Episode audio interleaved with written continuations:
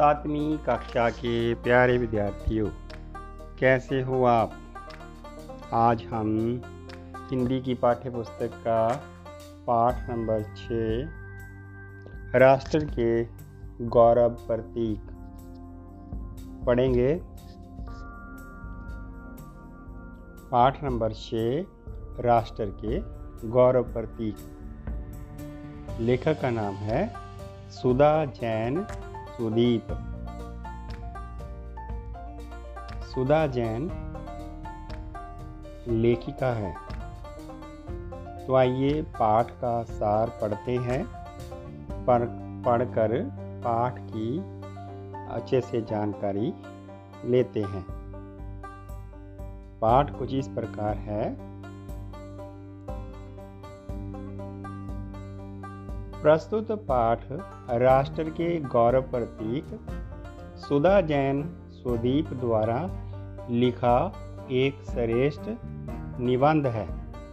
इसमें उन्होंने हमारे राष्ट्र ध्वज राष्ट्र गान राष्ट्रीय गीत, राष्ट्रीय चिन्ह, राष्ट्रीय मुद्रा, राष्ट्रपिता राष्ट्र पशु राष्ट्र पक्षी राष्ट्र पुष्प, राष्ट्र फल राष्ट्रीय नदी राष्ट्रीय खेल राष्ट्रीय वृक्ष आदि पर प्रकाश डाला है। इसमें उन्होंने इनके विकास के विभिन्न चरणों पर रोचक ढंग से रोशनी डाली है। अध्यापक ने कक्षा में सभी छात्रों को बताया कि आज वह उन सभी को विद्यालय के प्रांग, प्रांगण में लगी राष्ट्र गौरव की प्रदर्शनी दिखाएँगे और उसके बारे में बताएँगे। उन्होंने बताया कि प्रत्येक स्वतंत्र देश अपनी अलग पहचान स्थापित करने के लिए अपने कुछ प्रतीक निश्चित करता है। यह प्रतीक उसकी सभ्यता, संस्कृति, आदर्शों तथा गौरवमयी परंपराओं को प्रकट करते हैं। इन्हें इन्हें ही राष्ट्र प्रतीक कहा जाता है। राष्ट्रीय झंडा किसी भी देश की स्वतंत्रता, एकता, प्रभुसत्ता और उसके अस्तित्व का प्रतीक होता है। इससे राष्ट्र का गौरव झलकता है। इसके सम्मान में ही प्रत्येक नागरिक का सम्मान छिपा है। हमारे राष्ट्रीय ध्वज में तीन रंग की पट्टियाँ हैं। इसीलिए इसे तिरंगा भी कहते हैं। इसे सभी राष्ट्रीय पर्वों और विशेष अवसरों पर सरकारी कार्यालयों के मुख्य भवनों, स्कूलों, महाविद्यालयों तथा विश्वविद्यालयों पर इसे लहराया जाता है। लेकिन 23 जनवरी सन 2004 से संविधान ने भारत के सभी नागरिकों को उनके घर, पार्क आदि में इसे फहराने का अधिकार दे दिया है। प्रत्येक वर्ष 15 अगस्त को स्वतंत्रता दिवस के शुभ अवसर पर भारत के प्रधानमंत्री इसे लाल किले पर तथा 26 जनवरी को गणतंत्र दिवस पर राष्ट्रपति इसे लाल किले पर पहराते हैं। तो बच्चों, आपने याद रखना है कि 15 अगस्त के समय प्रधानमंत्री 26 जनवरी के समय राष्ट्रपति झंडा फहराते हैं। कहाँ पर? लाल किले पर। जनगण मन हमारा राष्ट्रीय गान है, जिसे प्रसिद्ध कवि रविंद्रनाथ टैगोर ने लिखा था। तो जैसे बच्चों, पहले हमने जानकारी ली अपने देश के झंडे के बारे में, कि इस झंडे को तिरंगा भी कहते हैं, क्योंकि इसमें तीन रंग की पट्टियाँ हैं। तो तीनों ही अपना महत्व रखती हैं। ऊपर की केसरी पट्टी जो है, वो बहादुरी का प्रतीक है। बीच वाली सफ़ेद पट्टी शांति का प्रतीक है। नीचे वाली हरियाली पट्टी जो है, वो खुशहाली का प्रतीक है। और बीच में जो अशोक चक्र है, वो देश की उन्नति का और तरक्की का प्रतीक है। तो दूसरे नंबर पर हमारा राष्ट्रीय गान है, जन गण मन। इसको रविंद्रनाथ टैगोर जी ने लिखा है। इन्होंने 27 दिसंबर सन 1911 में इसकी रचना की थी और 24 जनवरी सन 1950 को 50 को इसे राष्ट्रगान के रूप में स्वीकार किया गया। तो बच्चों, आपने याद रखना 24 जनवरी 1950 को राष्ट्रीय गान के रूप में स्वीकार किया गया। इसे गाने का अधिकतम समय बवंजा, हिंदी में बोलेंगे तो बावन, इक्यावन, बावन। बावन सेकंड निर्धारित किया गया है। मतलब कि जब जनगण मन बोला जाता है तो बवंजा सेकेंडों में बोला जाता है। तो तीसरा जो है, हमारा राष्ट्रीय गीत है। जनगण को राष्ट्रीय गान कहते हैं। तो जो राष्ट्रीय गीत है, उसे वंदे मातरम वंदे मातरम हमारा राष्ट्रीय गीत है। इसकी रचना सन अठारह सौ चौहत्तर ईस्वी में प्रसिद्ध उपन्यासकार श्री बंकिम चंद्र चट्टोपाध्याय ने की थी। ये गीत बंगला संस्कृत भाषा को मिलाकर छब्बीस पंक्तियों में लिखा गया है। तो आपने याद रखना है, राष्ट्रीय गान या निगनमन राष्ट्रीय गीत, वंदे मातरम। किंतु इसकी पहली सात पंक्तियाँ ही राष्ट्रीय गीत के रूप में स्वीकार की गई हैं। हमारा राष्ट्रीय चिन्ह है अशोक स्तंभ। ये स्तंभ सारनाथ सारनाथ कहाँ है? वाराणसी, बनारस जिसे बोलते हैं। उत्तर प्रदेश में बनारस, वाराणसी। यह स्तंभ सारनाथ में सम्राट अशोक के द्वारा बनाए गए 70 फुट ऊँचे स्तंभ के ऊपरी भाग का एक नमूना है। इसके शीर्ष पर चार सिंह बने हैं, जो शक्ति, साहस एवं आत्मविश्वास के सूचक हैं। स्तंभ के नीचे अशोक का धर्म चक्र है, जो हमारे तिरंगे में भी है। तो ये बात हो रही है। अशोक चक्कर। अशोक का धर्म चक्कर, जिसमें वो चार शेरों वाली जो मूर्ति देखने को लगती है, तीन सामने दिखाई देते हैं। चौथा पीछे उस चक्कर की, उस धर्म चक्कर की, अशोक के धर्म चक्कर की बात हो रही है। तो यही धर्म चक्कर जो है, हमारे तिरंगे झंडे के बीच वाली पट्टी में भी तो ये जो स्तंभ के बारे में बात कही गई है स्तंभ के नीचे अशोक का धर्म चक्कर है, जो हमारे तिरंगे में भी है। इसके नीचे सत्यमेव जय जयते लिखा है, जिसका अर्थ है, सत्य की सदैव जीत होती है। मान लो, सच्चाई की सदा जीत होती है। राष्ट्रीय चिन्ह, राष्ट्रपति और राज्यपालों की सरकारी मोहर है। यह पासपोर्ट पर भी छपा रहता है। आर, रारा, हमारा राष्ट्रीय मुद्रा है। इसे 15 जुलाई सन 2010 को आधिकारिक रूप में मान्य किया गया। इसे तैयार करने का श्रेय आईआईटी गुवाहाटी के प्रोफेसर डी उदय कुमार को जाता है।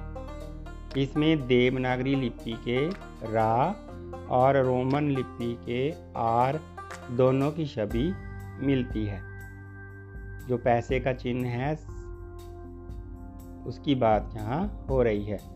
जो नोटों पर आर रारा जो छपा होता है, उसके ऊपर एच छपी होती है। रा मैंने रुपए, एच मैंने हिंदुस्तान हिंदुस्तान का रुपया। इसमें देवनागरी लिपि के रा और रोमन लिपि के आर दोनों की छवि मिलती है। महात्मा गांधी की तस्वीर की और संकेत करते हुए अध्यापक ने बच्चों को बताया कि ये हमारे राष्ट्रपिता महात्मा गांधी है। इन्हें लोग प्यार से बापू भी कहते हैं। ये भी याद रखने वाली बात है। आपको अगर प्रश्न आएगा पेपर में कि हमारे राष्ट्रपिता या राष्ट्र बापू कौन हैं तो हम उत्तर में लिखेंगे महात्मा गांधी। इन्हें लोग प्यार से बापू भी कहते हैं। इन्होंने अंग्रेज़ी शासन की नींव उखाड़ कर भारत को आज़ादी दिलाई और नए भारत का निर्माण किया। इनका जन्म 2 अक्टूबर सन अठारह सौ उनहत्तर ईस्वी को गुजरात के पोरबंदर शहर में हुआ था। इनके जन्म दिवस 2 अक्टूबर को राष्ट्रीय पर्व के रूप में मनाया जाता है। हमारा राष्ट्रीय फल आम है। पंजाबी में जिसे अम्ब बोलते हैं, हिंदी में आम है। गंगा हमारी राष्ट्रीय नदी है तथा कमल हमारा राष्ट्रीय फूल है। जिस सभी जो छोटे छोटे संकेत हैं, गौरव के प्रतीक है, राष्ट्र गौरव के तो बच्चों, आपने याद रखने हैं। राष्ट्रीय नदी कौन सी? गंगा। राष्ट्रीय फल कौन सा? फूल। राष्ट्रीय फल कौन सा? आम। राष्ट्रीय फूल कौन सा? कमल। वह सभी क्रम से अपने स्वाद, जैसे आम की बात कही गई है, वह अपने स्वाद के लिए, मिठास के लिए। दूसरा, गंगा नदी, वह अपनी निर्मलता के लिए, पवित्रता के लिए, और जो फूल की बात कही है, वह अपनी सुंदरता के लिए प्रसिद्ध है। आगे, मोर हमारा राष्ट्रीय पक्षी है। जो अपनी सुंदरता के लिए न केवल भारत में, बल्कि विदेशों में भी चर्चित है। आगे बाघ की ओर इशारा करते हुए अध्यापक बताता है कि बाघ हमारा राष्ट्रीय पशु है। यह साहस एवं दृढ़ता का प्रतीक है। भारत सरकार ने मोर और दोनों को मारने और पकड़ने का प्रतिबंध लगाया हुआ है। हॉकी हमारा राष्ट्रीय खेल है। हॉकी में भारत को सन 1928 से लेकर 1956 तक छः ओलंपिक स्वर्ण पदक मिले हैं। हमारा हाँ जी, मिले हैं। जिसे हाँ जी बाई मार्च सन उन्नीस को अपनाया गया। किसे? हॉकी को। हॉकी को राष्ट्रीय खेल बाई मार्च उन्नीस को अपनाया गया। इससे पहले भारत में ईसा संबद्ध कैलेंडर का उपयोग होता था। बरगद हमारा राष्ट्रीय वृक्ष है।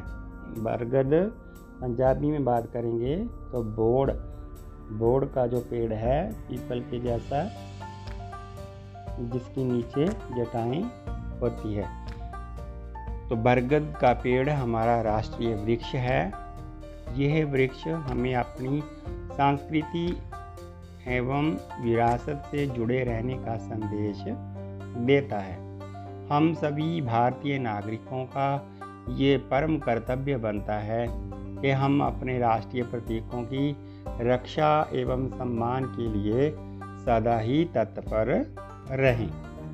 तो ये था बच्चों आपका निबंध पाठ, राष्ट्र के गौरव प्रतीक, जिसे सुधा जैन सुदीप ने लिखा है। आइए चलते चलते इस पाठ के अभ्यास में दिए गए कुछ प्रश्नों की, उत्तरों की भी जानकारी से लेते हैं।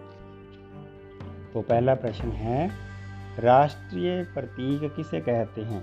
तो उत्तर में हम लिखेंगे, प्रत्येक राष्ट्र अपने आत्मसम्मान, एकता, गौरव एवं स्वाभिमान के लिए जो प्रतीक निश्चित करता है, उसे राष्ट्रीय प्रतीक कहते हैं। दूसरा, हमारे देश के झंडे को क्या कहते हैं? तो उत्तर में लिखेंगे, हमारा देश भारत है और इसके झंडे को तिरंगा कहते हैं। तीसरा, राष्ट्रीय गान के रचयिता का क्या नाम है? मतलब राष्ट्रीय गान किसने लिखा है? तो उत्तर, राष्ट्रीय गान के रचयिता रविंद्रनाथ टैगोर हैं। चौथा, राष्ट्रीय गीत कौन सा है? उत्तर, हमारा राष्ट्रीय गीत वंदे मातरम है। पांचवा, राष्ट्रीय चिन्ह कौन सा है? हमारा राष्ट्रीय चिन्ह अशोक स्तंभ है, जिसके शीर्ष पर चार सिंह बने हैं, जो कि शक्ति, साहस एवं आत्मविश्वास के सूचक हैं। अगला प्रश्न, राष्ट्रीय फल आम किस लिए मशहूर है? उत्तर, राष्ट्रीय फल, आम, अपने स्वाद एवं आत्मविश्वास के सूचक हैं। अगला प्रश्न, भारत सरकार ने किस पशु और पक्षी के शिकार पर रोक लगाई है और क्यों? उत्तर में लिखेंगे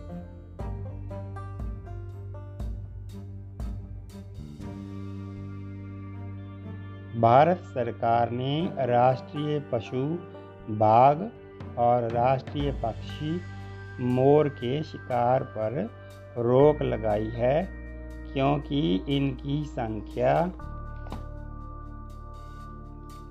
इनकी संख्या दिन प्रतिदिन कम होती जा रही है इसे ना रोका गया तो कहीं यह जातियाँ लुप्त ना हो जाएँ।